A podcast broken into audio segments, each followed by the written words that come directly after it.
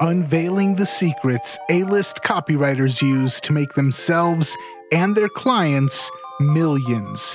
This is the Copywriters Podcast with your host, the world's greatest copywriting coach, David Garfinkel. All right, copywriters, welcome back to the Copywriters Podcast with your host, the world's greatest copywriting coach. And we've got something special lined up today. So I'm going to just hand it over to you, David.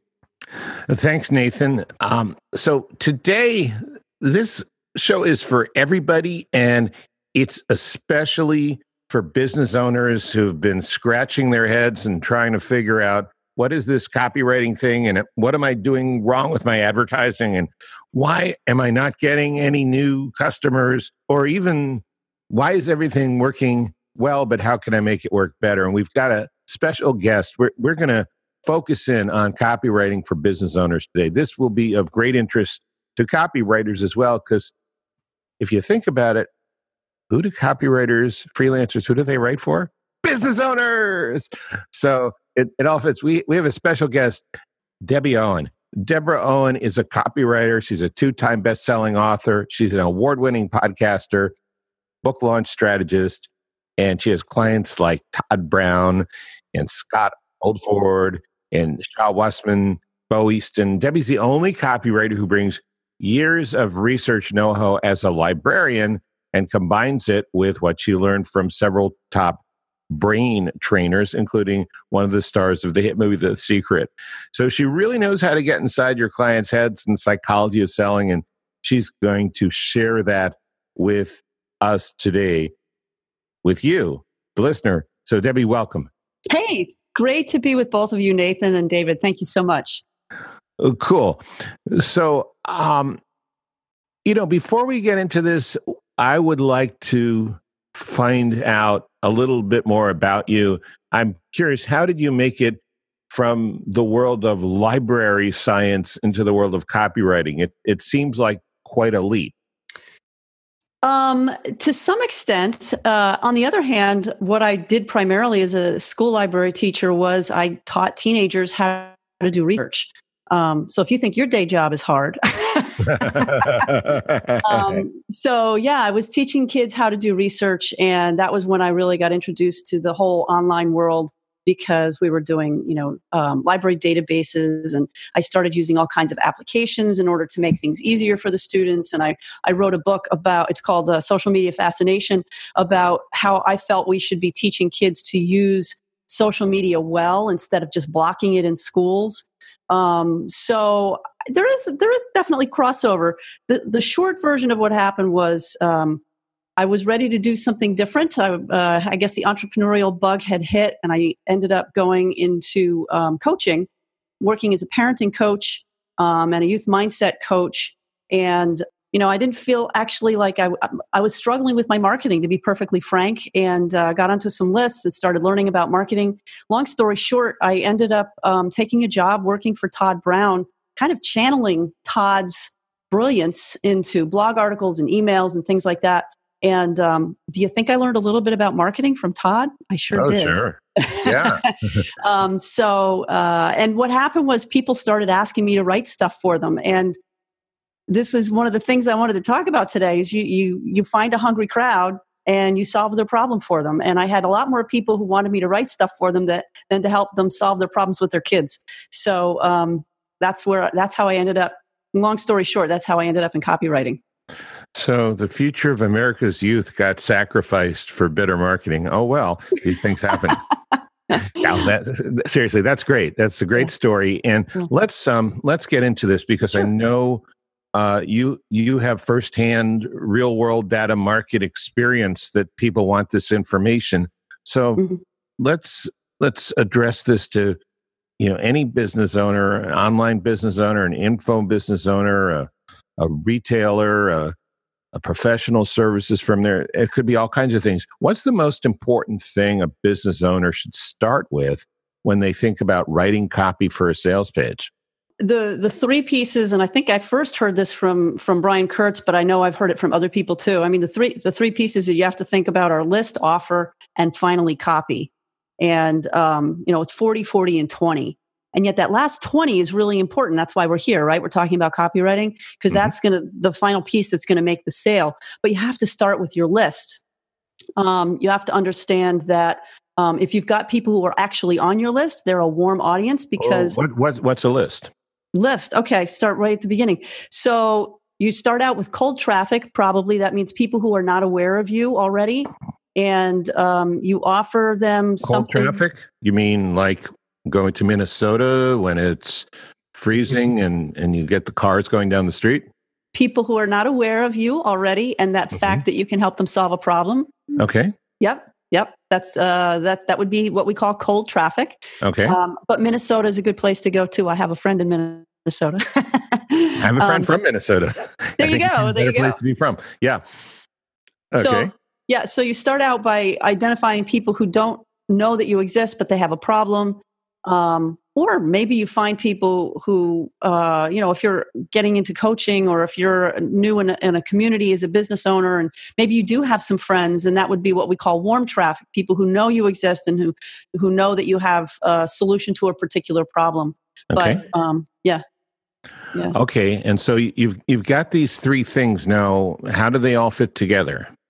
Your your list, and then and what's and want to talk about the offer from your point of view, and and sure. how, how those two things sort of i'm assuming the way you're going is those are going need to line up with or your copy needs to line up with those two things yeah? Right right absolutely. So you've got people who um, who now know that you exist that's your list you know the what we were just calling the warm the warm audience or the warm traffic um, and you identify what their problem is. That's really the most important piece of this is what's a problem they have that you can solve you go back to my own story. I had people who had a problem with getting some writing done, whether it was content writing or copywriting. And I knew I could solve that problem for them because I'd been doing so much writing in so many different avenues and areas. And so you offer them a solution to a particular problem. That's your offer. Um, okay. But you have to make the right offer to the right audience. You know, you have to find out what are, what are they looking for. Um, you know, for instance, if um, if you've got people who've just left a fancy restaurant in Chicago and all you have to offer is hot dogs, they're probably not going to be interested in that offer. Right. On the other hand, if you meet a group of uh, college, uh, high school football guys who've just left practice and you're standing on the corner with a, a hot dog stand, you're probably going to sell a whole ton of hot dogs. So, me, making your offer match exactly who your target audience is is really important. Okay, and then from your point of view, where does copy come into that whole equation? Well, that's that's the final piece of it. You know, once you've you're sure you've got the right audience with the right problem and the right offer to solve that problem, then you need to capture their attention. First, you're going to capture it toward you. You say, "Hey, look over here," and then you direct the attention to themselves. You, and you say, "Have you ever felt like this? Have you ever felt hungry? You know, I have hot dogs to sell to you, or something like that." And, right. And and what you're saying is a lot of business owners especially start with the copy if they right. even start with copy at all. They don't think about who am I trying to reach and what's an offer I can make that would meet a need they have, solve a problem. Exactly. Uh, or or in the desire. Okay, that's that's great. Yeah. Um, so many business owners try to write copy and I'm I, I'm going to have a hard time playing dumb on this one because this is I'm sure you are hot button of mine. But I, I will let you do the talking. Many business owners try and write copy that creates a desire mm-hmm. for a product or service. Um, you know, I remember there was a guy who worked for a big ad agency, and he was part of this um, group I no longer belong to called the National Speakers Association, mm-hmm. and for some reason he wasn't thinking too clearly or he's too busy and he, he went down to an airport hotel and I guess he had a station wagon or an SUV or a crossover or minivan or something and, and he had all these Christmas gifts sitting in his back back seat exposed. And then he went into the meeting. When he came out of the meeting the, the glass was broken and all the gifts were stolen and I said, you know, the name of that story is The Advertising Man Who Created Too Much Desire. Mm. But, but I, I, think in in reality, you don't create desire, is is what you're you're going to tell us. Is that true? Yeah, you can't create desire. People already want something, um, and to try to convince people that they want something is is a losing game. Um, so we're not in the convincing game. We're trying to identify what their desires are, and then help them identify what they really want and point out the problems Okay. you know what's so- going to happen once so they're able to solve that could- problem Would you happen to have an example of someone who's doing this right and someone who tried to do this but did it wrong and, and maybe they changed? Do you, you have any Well, clients or any? yeah so let's let's say i mean this happens a lot a lot of um, you know a lot of business people that i hear are talking about you know earn earn money effortlessly. I mean that's something that we hear all the time earn money effortlessly. Um, but what what's the real desire behind that? The desire is that they don't want to have to work too hard. They want to be able to spend more time with their family or travel the world or or have more time for nonprofits or whatever whatever their passion might be. And so um, here's another example. Let's say uh, a lot of people say oh you can lose weight or you can have great health you know these are these are desires that people have um, but if you get down to what they're really looking for they they maybe they really just want to you know if it depends on your audience if you're talking to 50 somethings or 60 somethings maybe they just want to live long enough to see their grandchildren get married or maybe they want to be able to leave a legacy for their family or something i mean that's Sure. that's what's at the core of the desire to lose weight and have Oh, great okay. But do you, do you have an example of a, a business owner who's still in business, and that would be hard to find, who's trying to create a desire that didn't exist? I mean that that because that's what we see all the time, but unfortunately, those people don't stick around. The, I think you know we we recently uh, just just this week we released it. It was a podcast called "The Greatest Marketing Mistake of All," and it's about trying to sell people uh, what you think they need, which is trying to create a desire rather than selling them what they already want, which is what you're suggesting, which is, I agree with 100%. right right right right. And then the question is you have to figure out you know what how much do they know about what they're looking for? I mean that's that's the other piece of it. I mean how many people can point to a guy in particular? Let's let's I mean, it happens to women sometimes too but for can point to a guy and say you know you have a problem with with stress or you have a problem with your your weight or your eating or whatever and he is oblivious or he doesn't want to go see the doctor and everybody around him knows that there's a problem and he's just kind of unaware. And so that gets into the whole area of being a, uh, as a, as as you write copy for your business understanding what their level of awareness is of their problem Sure. So could could you give a few examples of very aware and not aware and maybe someone's not aware, how do you bring them to the kind of awareness they need in order to buy something? right right and i know nathan recently um, you had a um, a ray edwards kind of uh, acrostic i can't remember now what it was but the different levels of awareness um, but uh, is that same kind of thing you know starting out with people who are completely unaware they don't know have, they don't know they have a problem and they're the hardest to sell to it's not usually worth the time or energy like here's an example you know if you're a dog owner and your dog barks a lot but you live in the middle of the woods and you don't have any neighbors you don't really have a problem and you're not really interested in solving that problem Right. Whereas if you kind of go up a level to level two, where you become problem aware, they know they have a problem. So um, maybe you're the dog owner and your dog barks and he keeps waking up the baby. So now you know you have a problem, but you don't really know what to do about it. So that's that's being problem aware. And and in this case, as the business owner, at that point, they'll often be willing to give up their email address for a very short lead magnet that confirms that they have a problem, so they know they aren't crazy. Um, maybe something that offers some hope that will help them solve it. And um, ideally, you want to give them a solution for one small part of a bigger problem, and that lead magnet. And that's all about just opening a relationship and not trying to sell them anything yet because they don't know, like, and trust you. Okay. So Yeah. are are you saying that um, when someone doesn't have a lot of awareness of the problem or maybe a lot of awareness of the business, putting up a lead magnet is a good way to to develop the relationship and to uh, also develop the prospect's awareness of of Right. Uh, well, they're they're usually they're usually aware. Like you know, in the example, it's the the baby keeps waking up because the dog is barking. I mean, they're aware that they've got a barking dog problem, Right. um, and they're beginning to think maybe I should do something about this so that I can get some sleep. you know, it's ca- it's starting to cause a little bit of a problem in their own lives. So then that would go to the the next level, which is this: they're aware that there's solutions out there. They're starting to actively look for a solution. Maybe this dog owner's been checking out, um, you know, local dog training programs as well as online training programs. Um, they're starting to evaluate what might be the best answer. And in this case, maybe you know if they've given you their email address prior to this, then you start to nurture the relationship and you give them a little bit more information to read. They're ready to spend a little bit more time and energy to learn more about how to solve that problem. So, what would be an example of a lead magnet in this situation? Well, I would say for the dog owner and the the dog training company, it would I would say a video for sure. You know, maybe it's a, a video that shows how you've trained another dog not to bark, or maybe it's a dog a video that shows how you've trained another dog to go to their mat during dinner, or you know any any kind of related problem that begins to develop your prospects' ability to trust you as an authority. Okay, that, that's good. Hey, let me ask you a question. Does it take you too long to write your copy?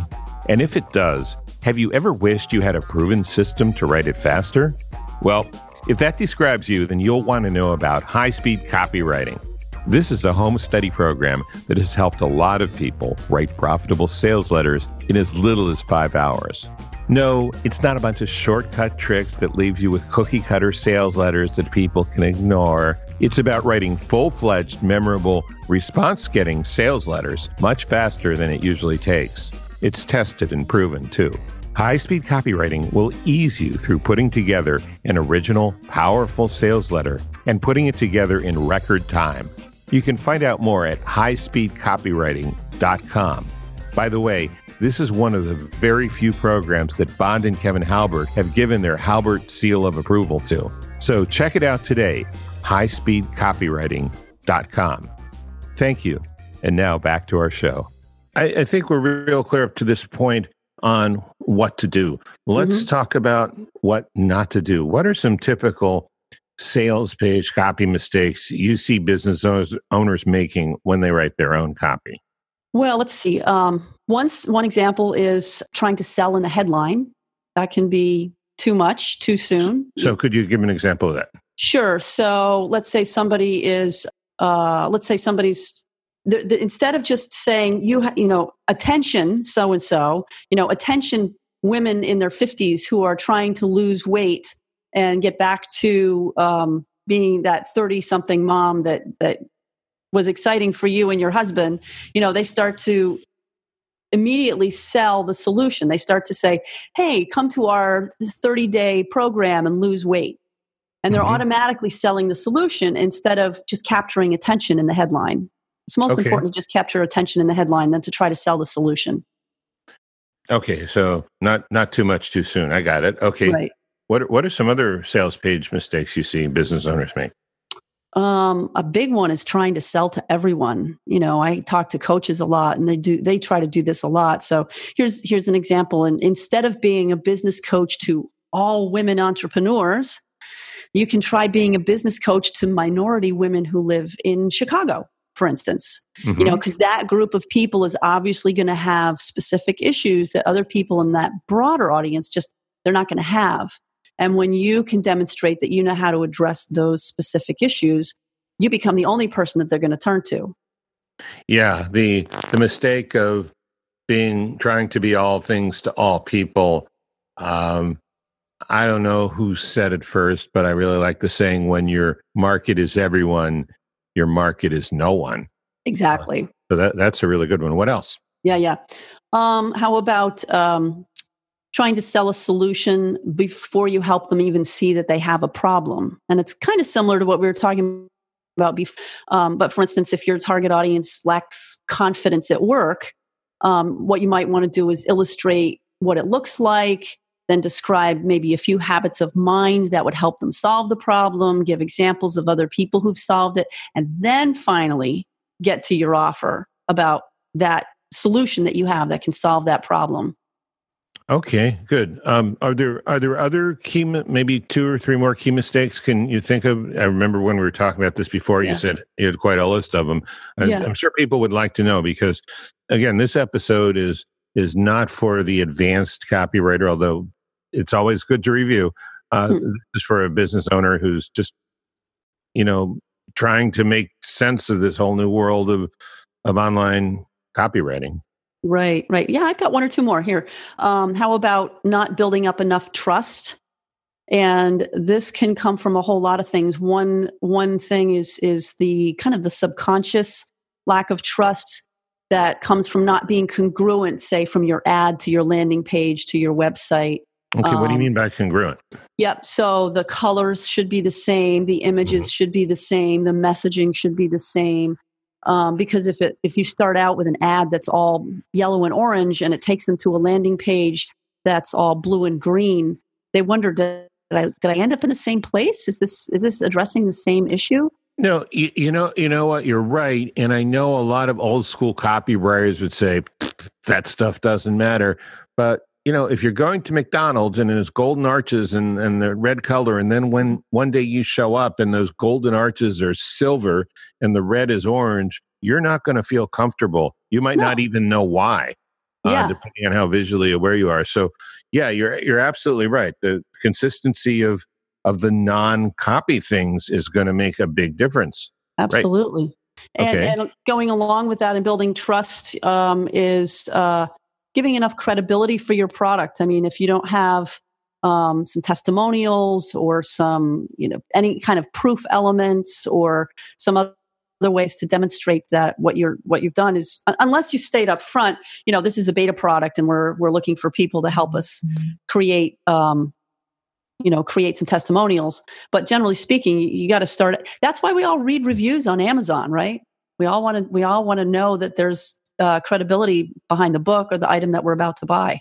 Absolutely. You know, one thing I've found, Debbie, is that's an area where a lot of people, and unless maybe they're trained in science or, God forbid, the law, um, they're not very good at proof. Um, yeah. They don't even understand the idea very well. You know, a lot of people sort of get testimonials, but they'll just throw them up like spaghetti against the wall and I'm using yeah. the polite word when I say spaghetti here. um, although I don't have to, but might as well. Um, and and yet, uh, do you ever work with people on this issue? I, I know you also work with people on book launches and mm-hmm. probably do all kinds of things. Um, mm-hmm. you, you seem uh, sort of like me, shiny object. Oh, I can help that person do this. oh, I can help. So, uh, is there anything you tell people to make it easier? I mean, I, I think it's great that that you were a teacher, a library mm-hmm. science teacher, or a library mm-hmm. teacher, research library teacher. What was it? A research library teacher? Well, the official title is school library teacher, and I would teach kids research. Yeah, yeah. I, I think it's great because often when you have to teach adult business owners stuff, you have to take things back to more of a, a high school level mm-hmm. in a mm-hmm. way, you know, mm-hmm. because you're you're having to start at some very fundamentals. Have you found any interesting ways of of getting people to understand what they need to do regarding research? That's a good question, and I think that I don't mean research; I mean proof. Oh, proof, proof, proof. Okay, okay. Uh, with regard to proof, I think that people when you when you demonstrate that people themselves look for proof and you say what is it you're looking for? When you go to when you're reading some uh, reviews on amazon or reviews on a website because you're going to buy a tent or you're going to buy a course or you're going to buy this that what is it you're looking for? Well i'm looking for people who demonstrate real results you know? Lots of times we'll see lots of times we'll see these events, right? And people are asked to go and make a video testimonial at an event. And they're there at the event and they say, Oh, this event is so great. I made all these connections. I know I'm going to go home and make $100,000 from all these connections. But there's, that's not proof as far as I'm concerned. That, that's it's only proof that I was at the event and I drank the Kool Aid. Yeah, exactly. Right? Exactly. And and hopefully I'll still be alive tomorrow. but if they were to come back and ask people, you know, three, six months down the road, you know, that event that you went to, can you give us a short video testimonial? And then people can say, oh, yeah, you know, I met three people and I develop, developed three new partnerships. And because of that, I was able to make $870,000 in the next six months. I mean, that's that's proof. That's proof. Yeah, right. that's good. I, I I really appreciate that because um, I'm asking well for selfish reasons because I sometimes have trouble getting this across to people as mm. effectively as I could, and and secondly, I think a lot of people listening to this call can benefit from from understanding what you just said. Right, right, and and I guess it just comes down to asking yourself when I'm looking for proof, what am I looking for? Kind of make mm-hmm. a list of those things and then make sure that you've got those in your proof elements as well. Right. I mean, I've been watching a lot of TV news, and, you know, the lawyers are talking about the FBI rules and the Justice Department rules. And that's great for court. But in, in real life, people have maybe different things that they're looking for. And I never mm-hmm. hear anyone talking too much about that. So I'm really glad you did. Thank yeah, you. Yeah. Yeah. That's great.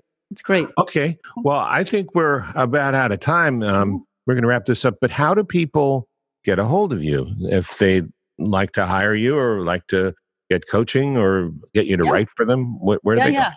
Thanks for asking. Uh, yeah, my website is deborahcowen.com. Deborah Owen was taken, unfortunately. So mm-hmm. Deborah C. Owen, D E B O R A H C O W E N dot com. And that, uh, that's where my website is. And I'd love to catch up with people there. Okay, that's great. Oh, and and you have an award-winning podcast, and you interviewed me on it last week. So I did. I um, did. How do people find that one? Yeah, it's yeah. called Copywriting for Sales Pages, and uh, we've got some fabulous interviews, including David. And um, I would love to have people meet with me there too, and. Uh, you know, let me know what you think. And if you have questions that you want me to address in future shows, let me know. I would love to be able to do that for you. That sounds great. All right. Well, thanks, Nathan. I guess we're ready to wrap up for this week. Awesome. Well, thank you, Deborah. I really appreciate you coming on. And remember, check out more of this podcast over at the Copywriters Podcast website, which is copywriterspodcast.com.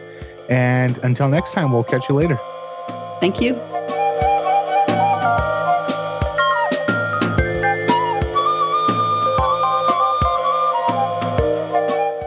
Make sure to subscribe, rate, and review on iTunes so you never miss an episode.